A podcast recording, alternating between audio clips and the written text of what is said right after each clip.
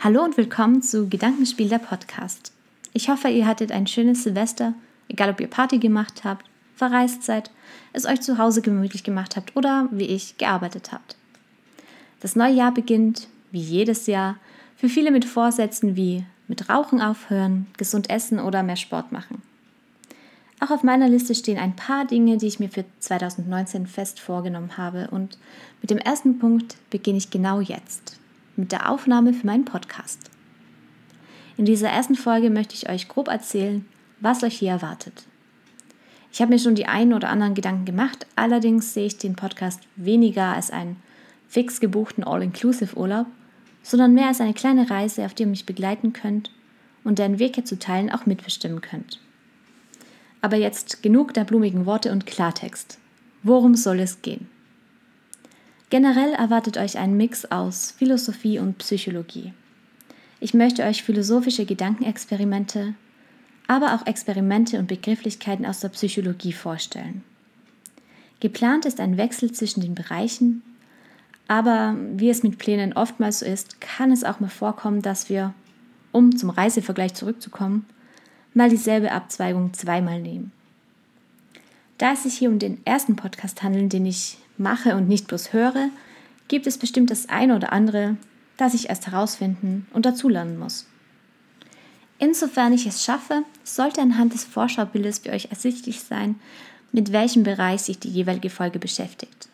Bei einem blauen Hintergrundbild soll es sich um philosophische Themen handeln, bei einem violetten um psychologische. Das soll es vor allen Dingen für die Personen erleichtern, die sagen, sie interessieren sich nur für das Philosophische oder Psychologische. Kleine Warnung vorab.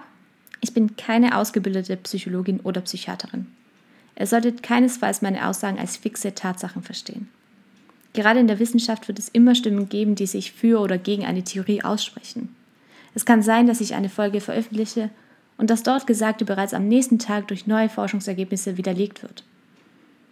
Der Sinn dieses Podcasts soll aber auch ein anderer sein.